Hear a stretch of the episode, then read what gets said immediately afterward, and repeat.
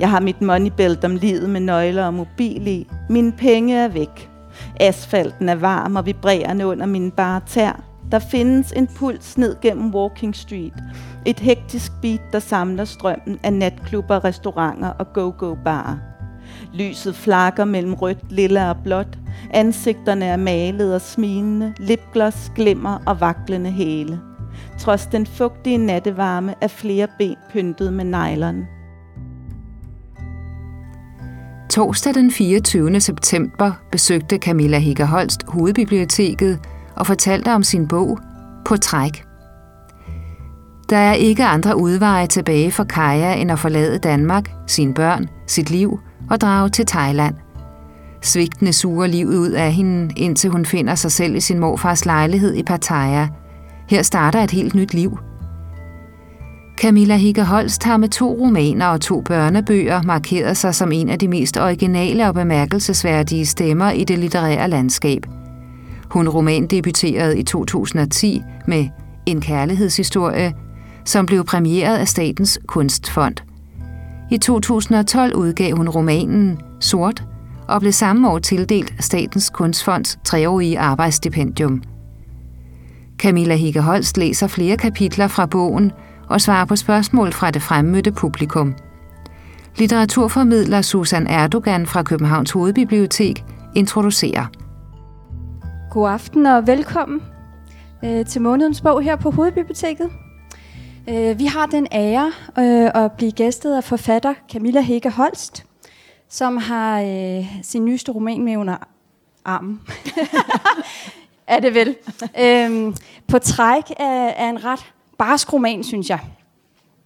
Øhm, hvor at øh, særligt portrættet af hovedpersonen står stærkt. Det gjorde et stort indtryk på mig.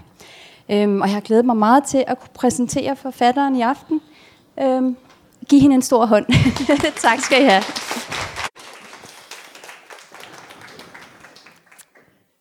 Hej. Kan I høre mig? ja, men øhm, jeg vil fortælle om øh, på træk, og jeg vil starte med at tale om det her øh, forsidefoto, som er et billede, jeg selv har taget. Det er faktisk sådan, at, nu tager jeg det lige af, at min øh, biologiske morfar, min virkelige morfar, han bor i den her bygning.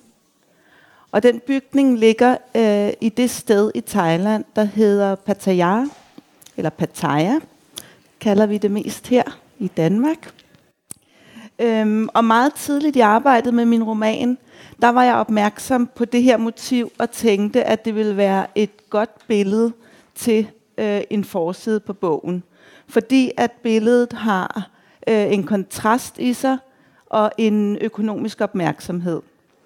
Og øh, Pattaya er et sted, jeg er kommet siden jeg var barn, og det er øh, et af de mest øh, vilde steder øh, i verden, tror jeg. I hvert fald det vildeste sted, jeg har været. Og det er en af verdens største sexindustrier. Øhm, og det er et sted, som øh, jeg tænker som sådan kapitalismens mest rå udtryk. Det er et meget ureguleret sted, hvor alt er til salg.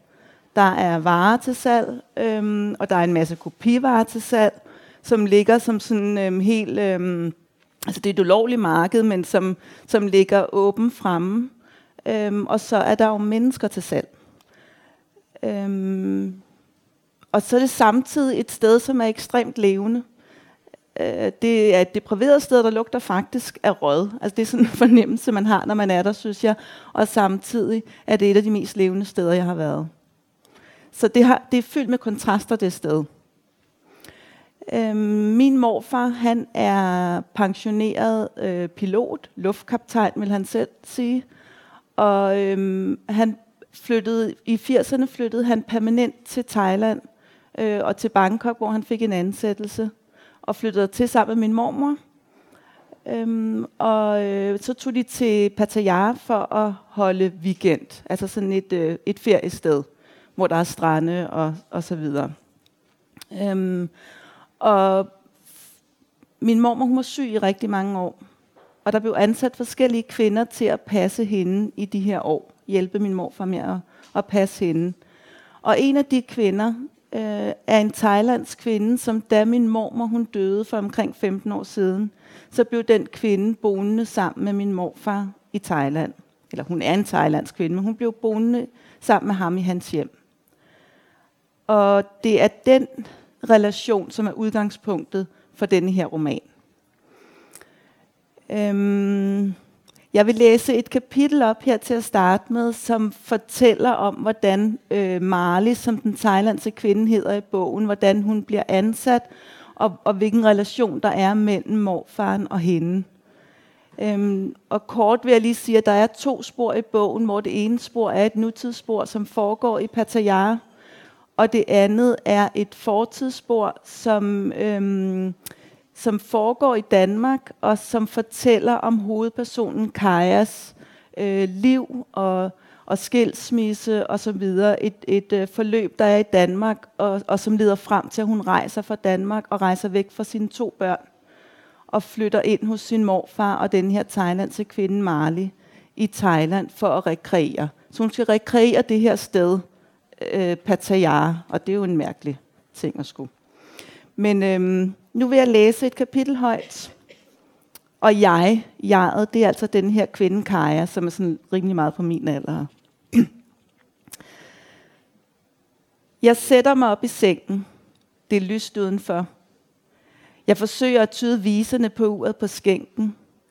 Lyden af aircondition overdøver lydene udefra.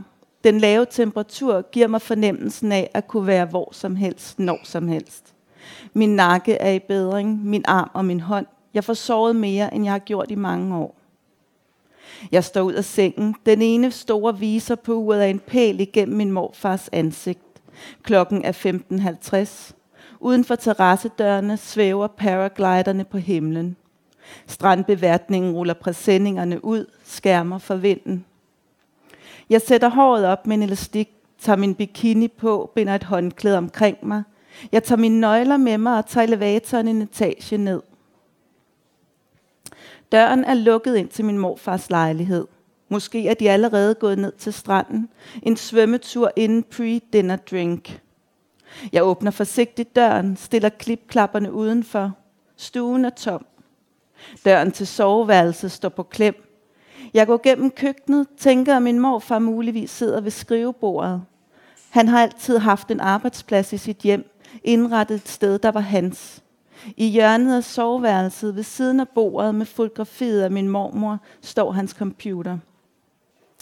Jeg kan se Marley gennem døren på klem. Hun ligger på gulvet ved siden af min morfars seng. Jeg ved, at hun sover der om natten, på gulvet ved siden af ham. Det siger han, at hun har valgt det sådan, at han ikke må sove alene. Ofte falder hun i søvn på sofaen inde i stuen om aftenen. Han siger, at han ikke nænder at vække hende, når han går i seng. I løbet af natten vågner hun og lister ind til ham. Han har lagt puden frem til hende på gulvet. Han siger, at han kan se aftrykket i stoffet efter hende næste morgen. Hun står op før ham, vasker sig, beder. Hun ligger på knæ, foroverbøjet på et tæppe med hvidt tøj på. Hendes hænder ligger på gulvet ved siden af hendes ansigt. Håret er skjult, armene, benene og fødderne. Tæppet peger ind mod hjørnet af rummet. Min morfar ligger på sengen ved siden af hende. Lyden af hans snorken blander sig med hendes arabiske messen. Marli var 24 år dengang hun konverterede til islam. Hun har fortalt mig om sit ægteskab med en muslimsk mand, om besværlighederne ved sidenhen at løsrive sig fra ham. Hun kom til Sydthailand fra Bangkok som ung sygeplejeelev. 95 procent af den sydthailandske befolkning er muslimer. Fem gange dagligt valgfartede de til bøn i moskéerne. Det var ikke tilladt for Marley at deltage. Hun var buddhist, var barnebarn af en munk. Mødet med hendes ægte mand var afgørende. Hun var vokset op i, han var vokset op i Sydthailand, var født muslim. Marley læste Koranen, øvede sig ind op til ritualerne, den strenghed, hun holder af, de prøvelser, som hun siger holder hende vågen. Hun betegner sin tro som en indre kamp mod sin egen grådighed. Hun beskriver det menneskelige begær som noget, der flår i kroppen, noget, der kun bliver mere udtalt, når man bliver ældre, får børn, begæret efter det materielle. Det thailandske samfund er korrupt, siger hun, ikke værd at sætte sin lid til. Hun venter på en dag at give slip, når min morfar ikke længere er her at dø som pilgrim. Hun konverterede til islam i forbindelse med sit bryllup, levede nogle år i Sydthailand sammen med sin ægtemand. De fik tre børn. Hun siger, hun ikke bryder sig om at blive rørt ved, at ægteskabet viser sig at være omklamrende. Hun definerer islam som intet køn, en religion fri af Jesus og Buddhas maskulinitet. Det muslimske ægteskab er kønskonventionelt, siger hun. Koranen er fejlfortolket. I lived like a slave. Da hendes mor blev syg af kræft, rejste hun til Bangkok for at tage sig af hende. Ægtemanden og børnene fulgte med. De flyttede ind hos moren i Marlis barndomshjem. Moren døde efter få måneder. Det var på det tidspunkt, at min morfar annoncerede i avisen efter en sygehjælper. Siden dengang min mormor blev syg, ansatte min morfar forskellige kvinder til at passe hende. Til at begynde med annoncerede han efter dem i Danmark. Han tænkte, at min mormor havde brug for noget kulturelt genkendeligt. De danske piger fløj til Thailand, flyttede ind i huset i Bangkok, unge og eventyrløsne. Med tiden søgte min morfar efter et stabilt supplement til den danske arbejdskraft. Marli blev ansat i 1989. Hun beskriver mødet med min mormor som en familiær fornemmelse. Hun havde netop mistet sin egen mor, genkendte morens ansigt i min mormor, så den beskriver hun det. Hun blev husholdningens spindeled. Marley var den eneste af de ansatte Thailand. Marley var den af de ansatte thailandere, der bedst forstod engelsk. Hun oversatte min morfars retningslinjer til thai, styrede på den måde køkkenet, rengøringskonen og chaufføren. Hun, for, hun forskød det hierarki, der hersker blandt tyene i thailandske hjem, at den, der laver maden, styrer hjemmet. Marley fik opsagt noget af personalet, fik andre ansat, sin mand og sin bror. Man kunne se det på kokken og rengøringskonen, hvordan det sled på dem. Marley madede min mormor. Easy, madam, sagde hun og tørrede hende om munden. Hun fik hende på toilettet og vaskede hende, hjalp min morfar med at vende hende i sengen om, nat- om natten. De danske piger var der ikke længere brug for. Marley kaldte med tiden Madam og Master for Mom and Dad. Hun løfter overkroppen fra gulvet. Hendes hænder er placeret ud for ansigtet. Hun læner sig forover igen. Min morfar misser med øjnene, vender sig i sengen. Jeg kan huske konflikterne, da de boede i huset i Bangkok. Min morfars forbandelse over den moské, der blev opført på vejen over for min bedste forældres hjem. Fem gange dagligt kaldte de til bøn. Fem gange dagligt skældte min morfar ud over støjen. Marley følte sig ikke hjemme i moskeen. Hun siger, at de andre troende så skævt til hende.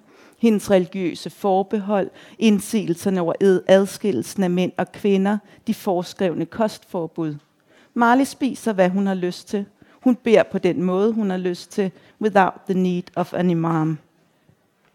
Jeg drejer omkring, lister gennem køkkenet, åbner forsigtigt hoveddøren. Fem gange om dagen dæmper min morfar stemmen, når Marley lister ind på værelset og lægger tæppet frem. De er begyndt at rydde nabogrunden for træer. Maskiner pløjer området. Det vildnes, som dyrene gemmer sig i, hvor fremmede lyde siver fra det er den her relation mellem min morfar og, og den thailandske kvinde, som han lever sammen med, som jeg som udgangspunkt var nysgerrig på. Øhm, som I kan høre i kapitlet, så sker der sådan en sproglig forskydning. Øhm, Marley, jeg kalder hende bare Marley, jeg bliver meget forvirret over min morfar og morfaren og sådan noget, men det, det må I tage med, sådan er det. Øhm, men Marley, hun, øhm, hun laver en sproglig forskydning fra, hun først snakker om, om mormor og morfaren som madam og master, altså et, et øh, ansættelsesforhold, ikke som vi kender det her, men som man kender det i Thailand, i den øh, gruppe af mennesker. Øhm, og så ender hun med at kalde dem øh, mom and dad. Og det er jo den bevægelse, jeg synes er helt vildt interessant. Øhm, det er jo faktisk sådan, at jeg har et familiemedlem, som er startet med at være en ansat i vores familie. Øhm, min mor er jo en af, af døtrene, kan man sige, til Marley. Og der er ingen tvivl om, at øh, min morfar, den datter, han er aller tættest på i dag, det er den her thailandske kvinde. Derudover er min morfar tidligere medlem af det danske fremskridtsparti. Øh, Marley er muslim. Der er alt muligt fuldstændig aparte ved den her relation. Og det er øhm, de kontraster og den sådan ambivalens, jeg også øh, føler i forhold til det, som, som er, er ligesom udgangspunktet for at skrive om det. På mange måder så kan man sige, at deres relation øh, både bekræfter det billede, vi, vi har af den ældre øh, vesterlandske mand, som betaler sig til en yngre thailandsk kvinde. Jeg tror, vi alle sammen har et billede af, hvad det er for en relation øh, og, og på nogle måder bekræfter øh, deres forhold, den relation. For det er ham, der har økonomien. Det er ham, der har ansat hende. Samtidig er der noget i deres relation, som jeg også håber, man, man oplever bare i det her kapitel, som er meget, meget øh, intimt øh, og er meget fint. Og det er jo den sådan ambivalens, som, som jeg som udgangspunkt er blevet nysgerrig på. Og, øhm, og jeg startede med at snakke om billedet og den sådan økonomiske opmærksomhed, der er i det. Øh, forfaldet, altså en konkursbo lige ved siden af den her øh, velhavende bygning. Og øhm, øhm, Nå, nu tabte jeg fuldstændig tråden. Men, øhm, ja, men det er jo selvfølgelig den økonomiske opmærksomhed, jeg også er opmærksom på i forhold til deres relation. Øhm, der er så et, et dansk spor i, øh, i bogen også. Og, og jeg tænkte, da jeg begyndte at skrive om det danske spor, som ligesom er, er Kaja, hovedpersonens øh, fortid. Det er et øh, spor, der fletter sig ind i nutidssporet. Øhm, så først faktisk til sidst i bogen har man fået rullet hele Kajas tidligere forløb op, op og forstår, hvorfor hun egentlig er rejst.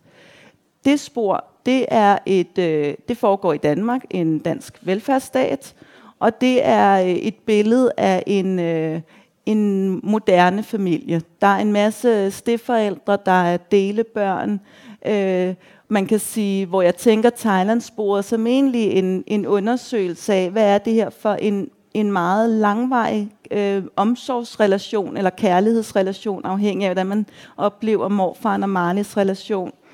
Øhm, så synes jeg faktisk, at, at og det blev jeg måske selv lidt udfordret af, at da jeg skulle skrive den danske, det danske spor, så viste det sig, at det langt mere handlede om tab af kærlighed.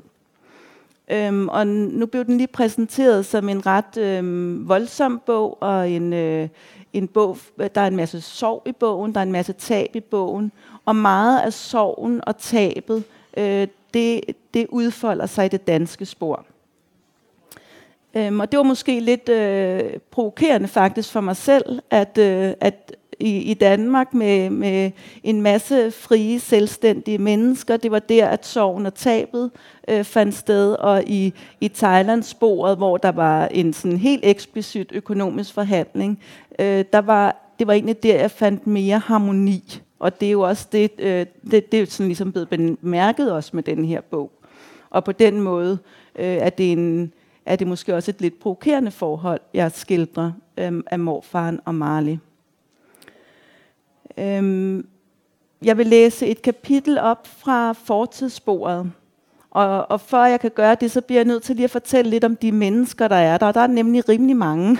Fordi øh, Kaja, som er hovedpersonen, hun øh, er sammen med Karsten. Og de får to børn, Liva og Leo. Da Leo er seks måneder gammel, forlader Karsten øh, Kaja for en anden kvinde. Hvad Karsten ikke ved, men hvad læseren ved, er, at øh, Kaja har haft en affære med Karstens bedste ven Emil gennem mange år faktisk. Emil har Louise og to børn, så det, det er noget råd. Øh, ja. Men, øh, Ja, og, og vi kommer til at møde øh, mange af de her navne og mennesker i det kapitel, jeg læser op. Det er Leos treårs fødselsdag, og øh, børnene er på det her tidspunkt, de bor mere eller mindre fast hjemme hos Karsten, altså faren, og hans nye kæreste Pernille. Kaja er sådan røget helt ud på et sidespor. Øh, hun er øh, i den grad ligesom gået ned over sin skilsmisse og over en far, som... Øh, øh, får kraft, og på det her tidspunkt, hvor jeg vil læse op, ligger for døden. Og så er der ham der Emil, som figurerer som sådan en, hun øh, stadigvæk går og, og tænker på og, og har en eller anden form for relation til. Jeg tror ikke, I behøver at vide mere, end jeg læser nu.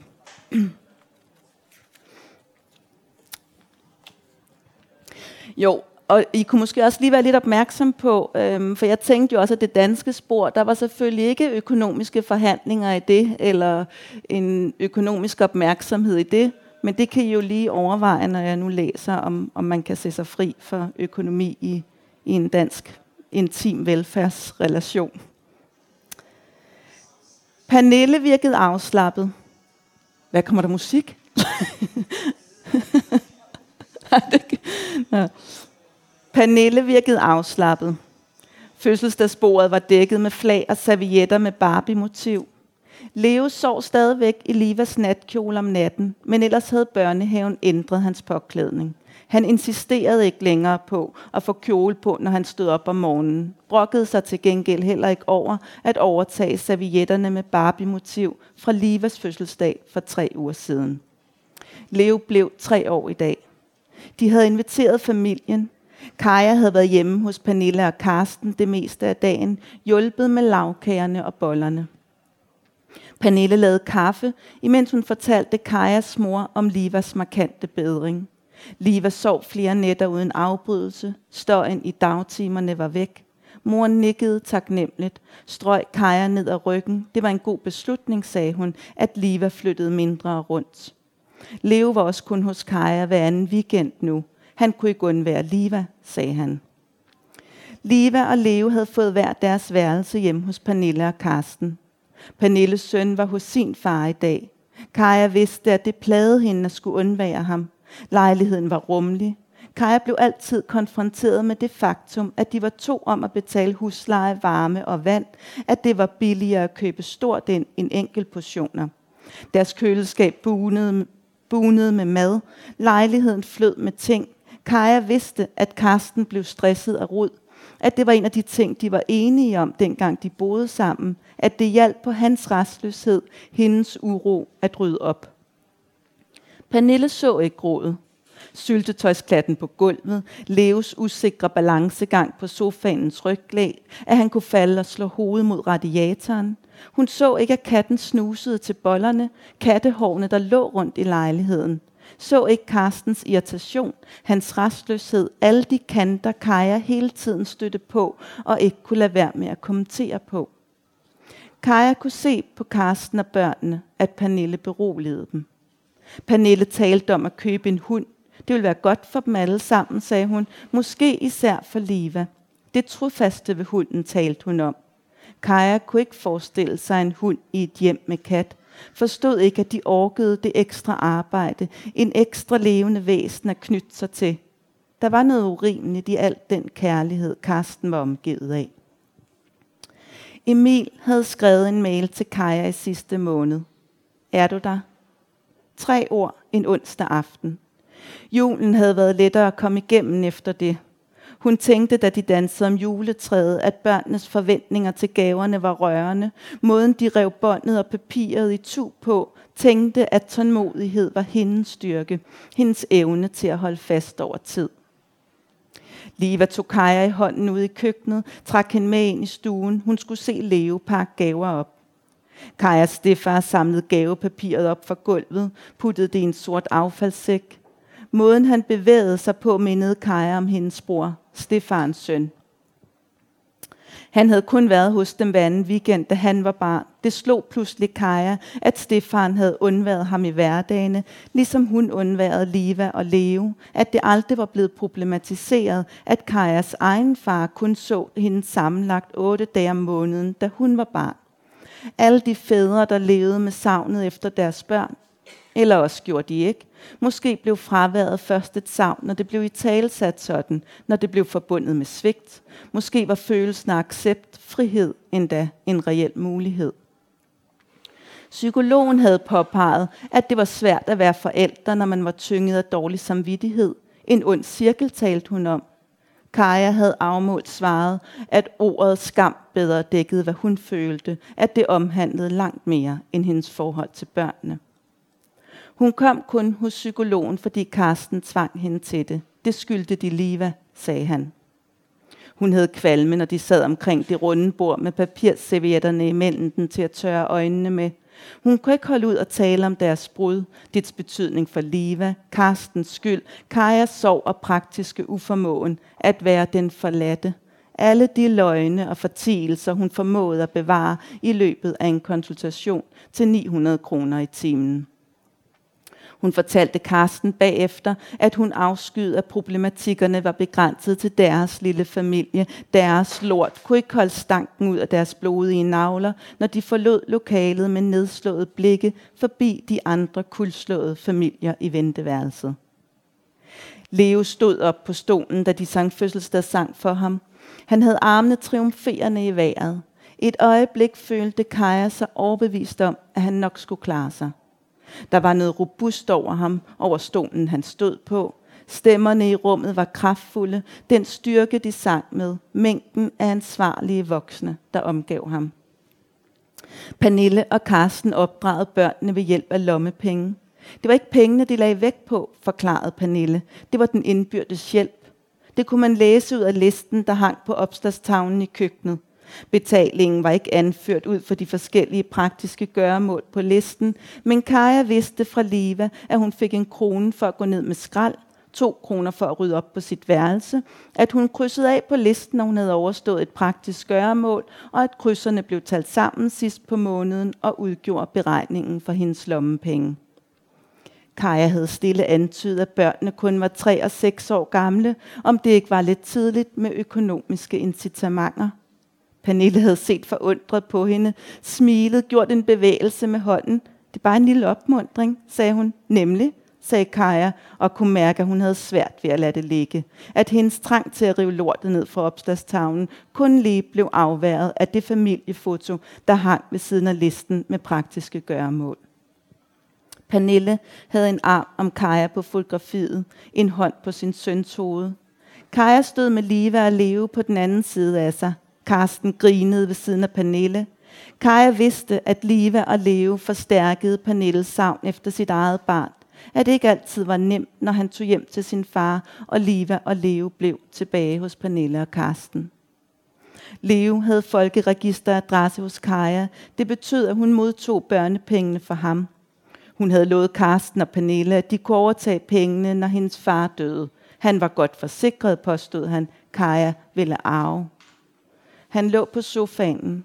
Kajas stemor havde hentet ham fra arbejde, inden hun kørte hen til fødselsdagen.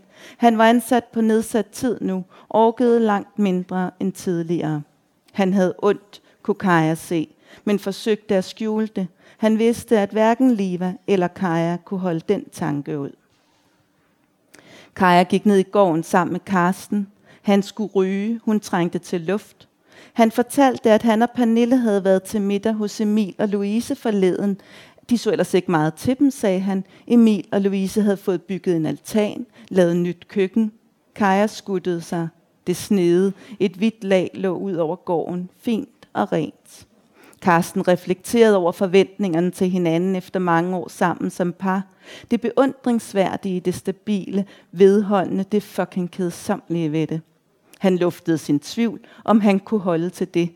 Blive i et forhold, hvor det eneste, der så ud til at forandre sig, var indretningen af hjemmet. Kaja var opmærksom på gårdens indretning. Hvordan fliser og bede var placeret i forhold til hinanden. Rygning så ikke ud til at være tænkt ind i beboernes brug af gården. Et halvtag ville have været passende. Hun tegnede cirkler med foden på de hvide fliser. Tænkte, at årene uden at blive rørt ved, havde renset hende, gemt hende til Emil. Tiden havde arbejdet for dem, tænkte hun. Skabt noget, der var langt større end nye køkkener og altaner, selv hensynet til børn. Noget at trække vejret i. Samtidig blev Kaja ramt af en følelse af lykke. Taknemmeligheden over at have det største til gode. Øhm, der er en øh, konflikt i, i det her fortidsspor mellem, øh, mellem forventning, altså mellem ideal og, og så realitet. Øhm, Kaja, hun øh, går i, i mange år og, og bygger en forestilling op om, om kærligheden til Emil som noget, der ligesom er hævet over alle andre hensyn. Øh, og det bliver jo også nævnt her, at hun, hun går og sådan fantaserer, at det, det er større end de der nye køkkener og altaner og selv hensynet til børn. Øhm, og, øhm, og som I også kan se i det her øh, kapitel, så, så viser det sig jo, at, at, at det økonomiske, som jeg har været så opmærksom på i den her bog, det, øh, det er ikke det, det er vanskeligt at, at helt adskille os fra de her øh, intime relationer i Danmark. Øhm, og jeg, der er sådan øh, samtidig med, jeg tror, der eller sådan oplever, at der er en længsel i bogen, øhm, især fra Kajas side, men sikkert også lidt fra forfatterens side, en længsel efter, øhm, at, at der findes et eller andet, og, og hvis det ikke er kærligheden, så ved jeg ikke, hvad det skulle være, men som er fri af økonomi. Og samtidig er det en, en ret brutal bog, fordi at det virker så vanskeligt at isolere det her begreb kærlighed, at det hele tiden øh, bliver infiltreret af økonomi, at det bliver infiltreret af begær, øhm, og den blanding øh, går hen og bliver ret brutal.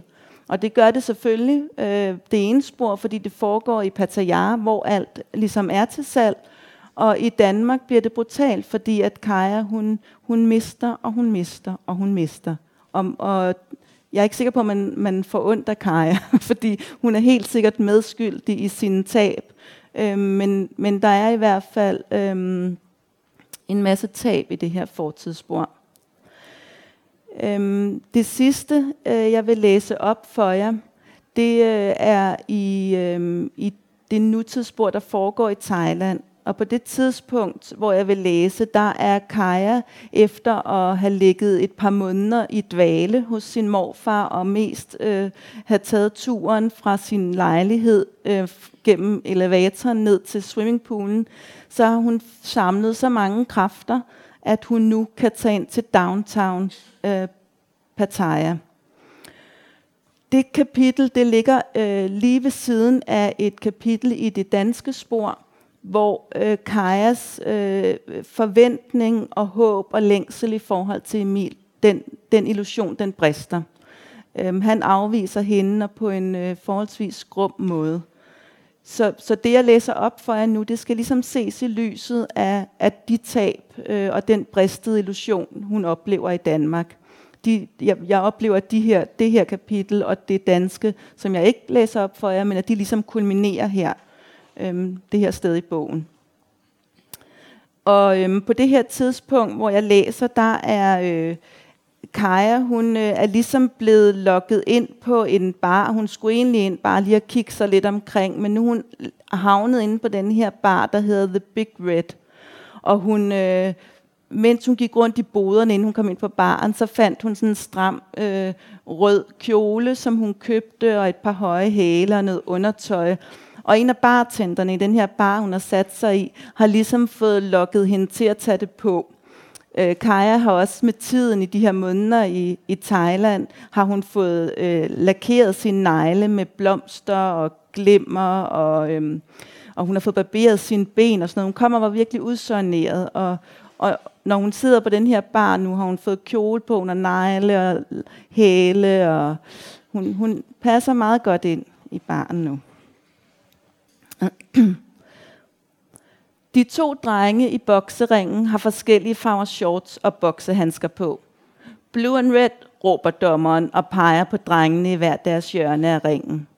De har bare tæer overkrop. Den røde dreng er atypisk buttet. Det gør noget ved hans tatoveringer, der løber fra nakken ned ad ryggen til kanten af de lyserøde shorts. Musikken brager ud af højtalerne. Jeg har ikke tal på ølene, jeg har drukket, smøgerne, jeg har røget. Rummet er stuende fuld af mennesker. Den røde kjole strammer min mave, om brysterne og om ballerne, afslører undertøjet indenunder. Jeg rejser mig op og hujer af drengene i bokseringen, støtter med en hånd på bardisken, knyder den anden hånd i vad og banker den ned i bordet. One more, kalder jeg. Den yngste af bartenderne udskifter øllen i min termobeholder. Den ældste er gået hjem hendes datter har overtaget. Jeg har knækket en hæl, Allerede på vej ud fra toilettet, da jeg skiftede til den røde kjole, faldt jeg med de nye sko på. Jeg spreder armen ud til siden foran ventilatoren, der står til højre for baren, trækker elastikken ud af mit hår og ryster det. Luften fra ventilatoren ruder op i håret. Aften er skinger. Sveden hjælper kjolen ind mellem mine baller og op i mine armhuler. Mændene i bokseringen har fat i hinandens arme og ben. Min sidemand er en 29-årig russisk økonom. Han ligger og sover hen over bardisken. Tidligere fortalte han mig, at han har en måned tilbage af en tre måneders overlov fra sit arbejde i en investeringsbank. Han bor i et lejet hus i downtown sammen med nogle venner. Jeg snupper en smøg fra en cigaretpakke, banker rytmen fra musikken med en hånd ned i bordet. Jeg lukker øjnene, tænker, at der ikke er noget i min krop, der gør ondt. Jeg nynner med på melodien. Jeg kender den sang. Brødrene Olsen, råber jeg, ser mig begejstret omkring. Jeg vinker til kvinderne i baren, forsøger at vække russeren. Fly on the wings of love, råber jeg ind i hans ører. Det er en dansversion, noget klesmer.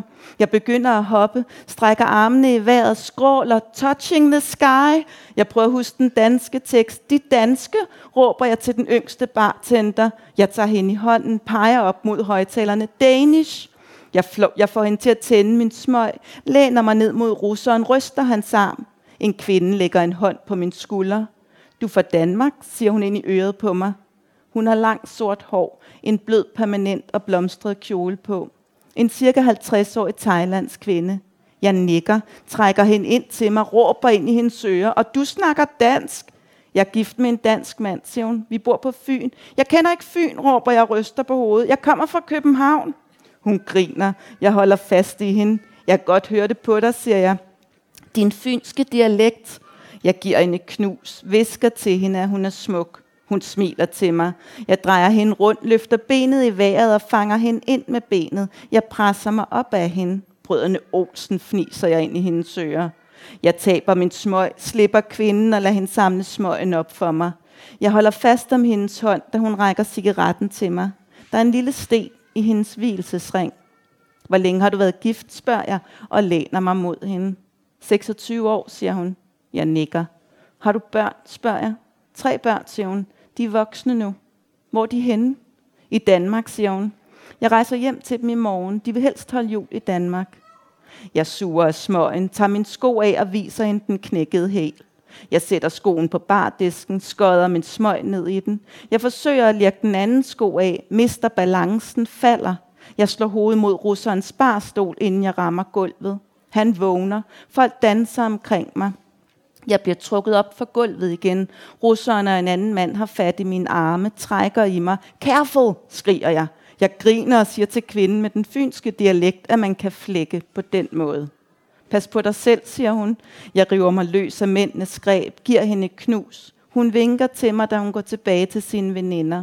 Måske er det hendes søstre, kusiner, niæser. De hænger ud i en af de andre bare, er på arbejde, tænker jeg. De skåler med mig. Jeg løfter min øl i vejret, hopper på bare til at brøler hen mod Fynboen. Fly, baby, fly. Jeg støtter mig til russeren på vej ned ad Walking Street. Han har en arm om livet på mig, sin tommefinger omkring strengen på min trus under kjolen. Samtidig letter jeg fra asfalten, lad ham bære mig. Han betalte min regning på The Big Red, The Economist kalder jeg ham. Jeg har mit moneybelt om livet med nøgler og mobil i. Mine penge er væk. Asfalten er varm og vibrerende under mine bare tær. Der findes en puls ned gennem Walking Street.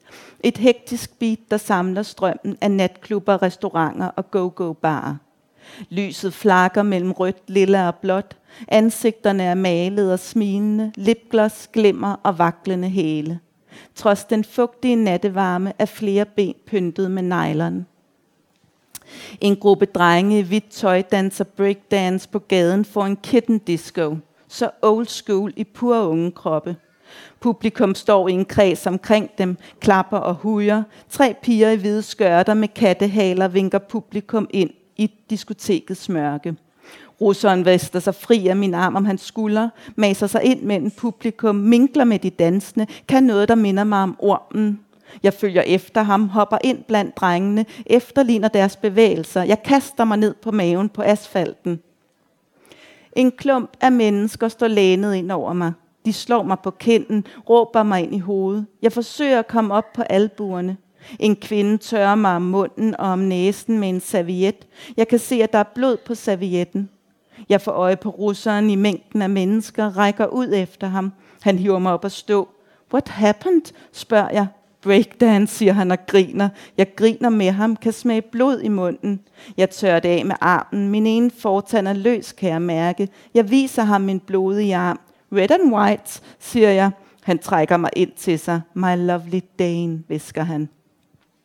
Vi løber forbi pigerne med kattehaler ind på Kitten Disco. En stråle af hvidt laserlys banker rundt i lokalet, skyder op på spejlkuglen over dansegulvet. Jeg viner. Der hænger halvnøgne piger med benene omkring metalstænger fra loft til gulv. De blotter deres køn under hvide skørter, leger med halerne, stængerne, kan noget med bolde, skyder dem ud af deres fisser, kan lave røgringe med deres køn. Stunning, visker russeren ind i mit øre og hiver mig ud på dansegulvet. Han presser sig op af mig, sit underliv mod min mave. Jeg sætter læberne mod hans hals, hans puls stunker, jeg suger. Han drejer hovedet ned mod mig, stikker sin tunge ind mellem mine tænder, skubber den løse fortand fri af tandkødet. Jeg griber tanden med tungen, spytter den ud på gulvet. Det griner vi af. Han kører en hånd op af mit inderlov, da jeg bukker mig ned efter tanden. Jeg sluger blod. I need a drink, siger jeg. Vi vakler over til baren med hinanden i hånden. Jeg bestiller en gin og tonic, skubber tanden hen til bartenderen som betaling. Hun løfter den op i vejret, betragter den mellem to fingre i det hvide laserlys. Hendes bryster strutter en BH. Hun er fin og spinkel. A true diamond, siger hun og blinker til mig. Hendes stemme er hæs. Hun presser tanden ned i sin kavalergang. Russeren klapper. Jeg åbner munden i begejstret misundelse. Hun blander en gin og tonic til mig. Jeg ruller en serviet sammen til en pølse og sætter den fast i munden, hvor tanden mangler. Presser et stykke papir op i det ene næsebord. Jeg får så let næseblod. Beautiful, siger russeren og kysser mig på kinden. Bartenderen laver trutmund. What do you want, spørger hun og lægger en hånd på russerens arm. Everything, siger han. Bartenderen smiler indbydende, kaster håret tilbage, hælder forskellige alkohol sammen i et glas, fortynder med ginger ale. Pattaya Paradise, siger hun og rækker ham glasset. All in one. Han holder fast om hendes hånd.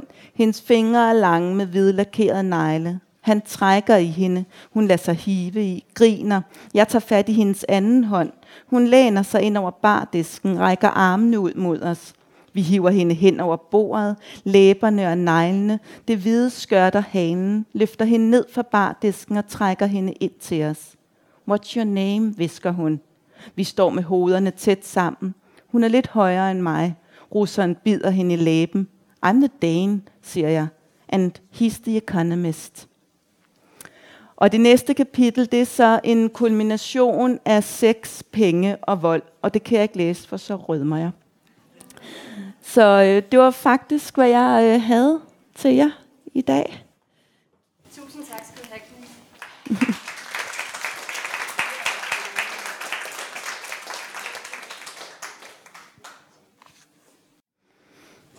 Jeg synes, det er en barsk roman, som jeg sagde i starten. Øhm, fordi der ikke er særlig mange formidlende omstændigheder, når du beskriver øh, menneskers relationer med hinanden.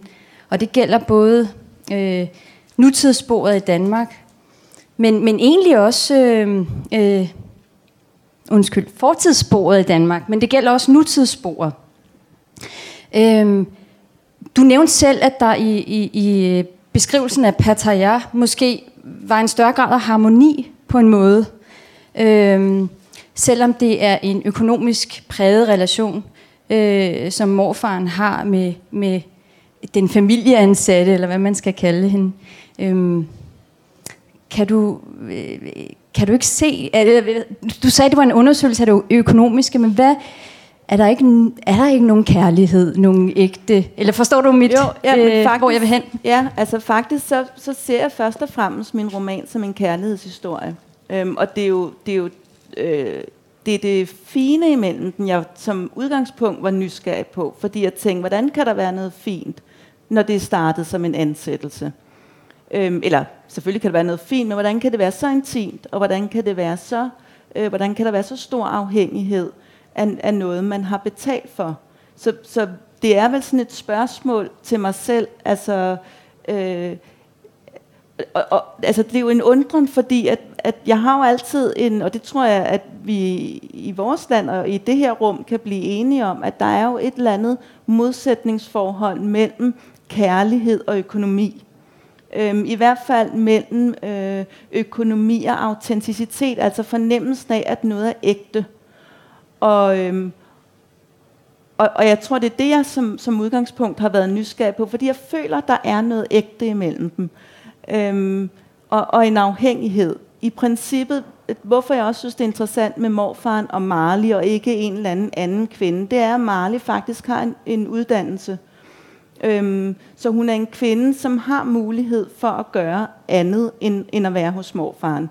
Hvis, hvis hun kom fra helt færdige kår, så havde det været en mere sådan øh, forudsigelig fortælling.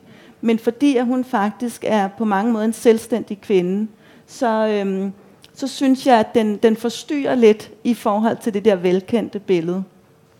Øhm, og, og så tror jeg egentlig også, at jeg havde lyst til at, at vise en øh, thailandsk kvinde i en relation som denne her, som jeg vil tro, at de fleste læsere øh, tænker har, øh, har rimelig meget power. Det er i hvert fald sådan, jeg selv ser Marley. Øhm, og og på, jeg tror også, at jeg har været interesseret i at give hende lidt oprejsning, fordi vi nok også har et billede af den thailandske ansatte i den relation, som hun er i, som en form for, for undersåt eller øhm, øh, underkastet.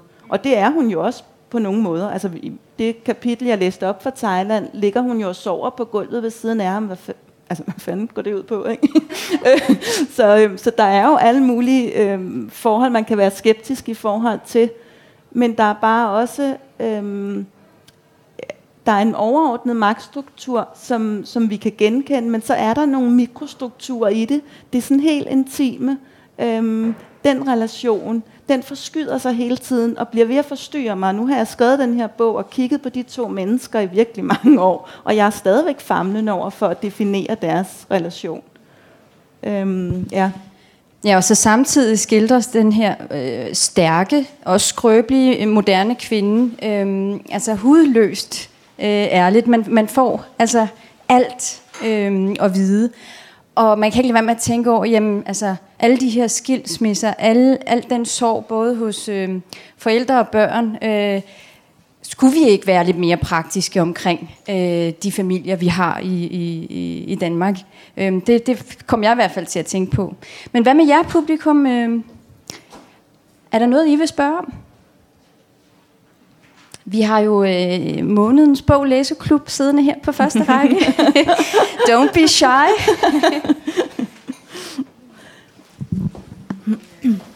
Jeg kunne godt tænke mig at spørge forfatteren, hvordan tror du, Marley hun klarer sig, når din morfar dør? Oh, ja. Og vil I arvinger så stå og gribe, hvad han ejer og har, mm. så at hun står på gaden?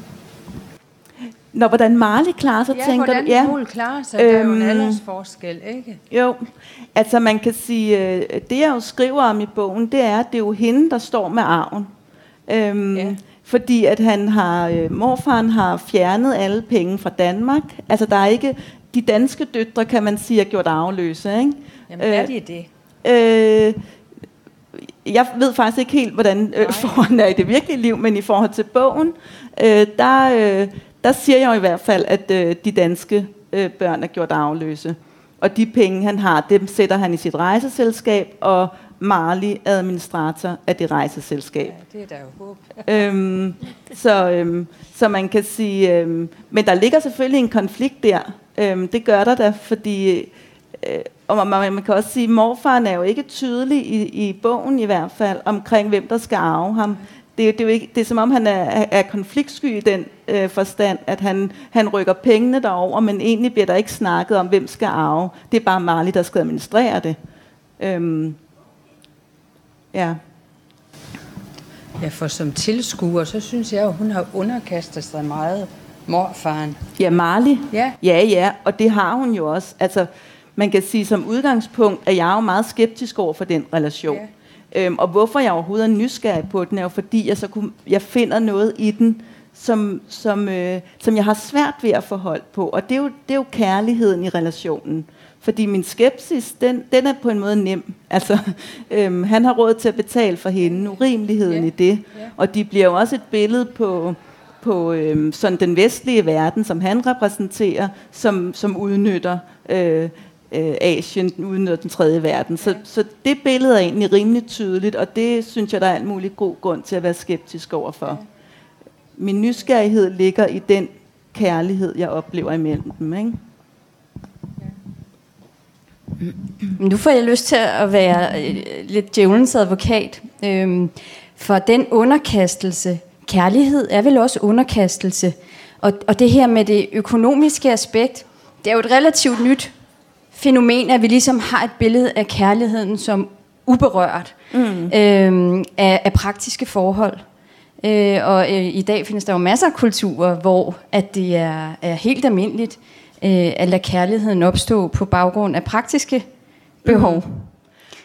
Man kan jo også sige, at, at det kærlighedsforhold, jeg skildrer i bogen, som er, er den romantiske kærlighed, altså Kajas kærlighed til den her Emil, det er jo den kærlighed, der gør frygtelig ondt. Øhm, så, så man kan også sige, der ligger vel en eller anden overvejelse i bogen, om, om økonomi ikke også kan hjælpe til at, en, en eller anden skånsomhed øhm, altså netop det der med, hvis vi bare vælger hinanden, øhm, uden andre, øh, andre ønsker end, end bare kærligheden. Og, og, og hvad vil det også sige? Altså hvad er det for et begreb egentlig? Ikke? Fordi altså, og i, i bogen gør Kaja det til sådan noget fint og rent, som ligesom er fri af alle andre forhold. Men sådan er det selvfølgelig ikke. Vi ved jo også, at, øh, at magtfulde mænd, de øh, har let ved at finde, finde kvinder. Der er jo alt muligt, øh, som vi også gør mere underbevidst.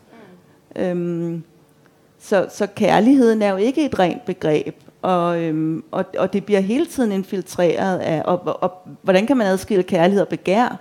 Altså det er jo også hele tiden sådan en balance i bogen. Øh, hvad, er, hvad er de to begreber i forhold til hinanden?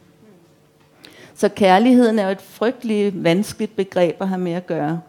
Og, og, øhm, og der hvor Kaja ligesom prøver at isolere det fra alt andet, der, der, øhm, der bliver historien så brutal. Altså der, øhm, det er klart, når man ophøjer noget, så kan man jo også falde frygteligt dybt. Men jeg elsker hende for hendes øh, ærlighed. Øh, det, det, er, det er noget, som øh, jeg læste med stor, øh, ja, ikke glæde vel, men altså indlevelse hedder det vel. øhm, jeg kunne tænke mig at spørge dig om, om uh, Kaja til sidst i slutningen af bogen, om der er, hvad skal man sige, håb for, at hun får det bedre, et bedre liv så nu jeg kan godt lide at tænke, at der er lidt håb for hende. Jeg ja. tror, jeg er ret alene om den fornemmelse. Men øhm, altså, øhm, nu, hvis jeg skal snakke lidt om den sidste scene, det er selvfølgelig lidt afslørende, men det er det i hele taget, det her oplæg jo. øhm, men jeg kan godt lide at tænke på, at hun er jo faktisk kommet hjem fra den her bytur, og har fået ret mange penge med sig hjem, så der ligger jo en eller anden betaling øh, også for hende øh, i den sidste scene i Downtown. Øhm, men, men det, der sker på stranden, der er den her bastard, som jeg ikke har været inde på. Øhm, men, øhm, og det er også frygteligt at kalde ham bastarden, men hun er jo også produkt af en morfar, ikke? så der er jo noget sprog med, som, øh, som man kan være skeptisk overfor. Men øh, der er en mand, hun er interesseret i, i den bygning, øh, hvor hun bor sammen med morfaren. Og, og ham rækker hun jo faktisk, han inviterer ligesom hende ud i vandet til sidst, og hun, jeg tænker, der er et eller andet i hende, der gør, at hun går ud til ham. Og hun har været, da hun kom til Thailand, var hun så afpillet. Øh, hun havde så lidt lyst til at tage, øh, række ud efter nogen som helst mennesker. Hun var ligesom bare blevet afvist og afvist, og havde sådan en mur omkring sig. Og jeg føler, at hun til sidst... Øh, hun lægger sine shorts på, på stranden, hvor alle de der penge er i. Og hun har sminket sig enormt meget. Hun, øh, hun er jo ligesom blevet integreret og ligner øh, mere og mere de prostituerede nede på barne. Men da hun til sidst øh, går ud i vandet til bastarden, der har hun lagt pengene fra sig, og hun dykker, og, og hendes sminke øh, bliver jo vasket af der. Og hendes sidste øh, sætning er jo også, må han vil have mig sådan her. Ikke? Og, og den lader jeg jo stå meget åben. Altså, øhm, ja, det var jo den, der var spændende. Ja, ja. Og det synes jeg også er helt vildt spændende. Jeg kunne rigtig godt tænke mig, at der, at der kunne ske noget fint der, men jeg er også kyniker, så, så jeg har nok svært ved at forestille mig, at øh, jeg, jeg tænker, at han også er prostitueret. Øh, jeg mm. tænker, han er så meget en produkt af det sted, at, øh, at hun vil nok have svært ved at få ham, uden at skulle betale for ham, tror jeg. Du har lyttet til en podcast fra Københavns Biblioteker. Du kan finde flere podcasts på bibliotek.kk.dk-lyd.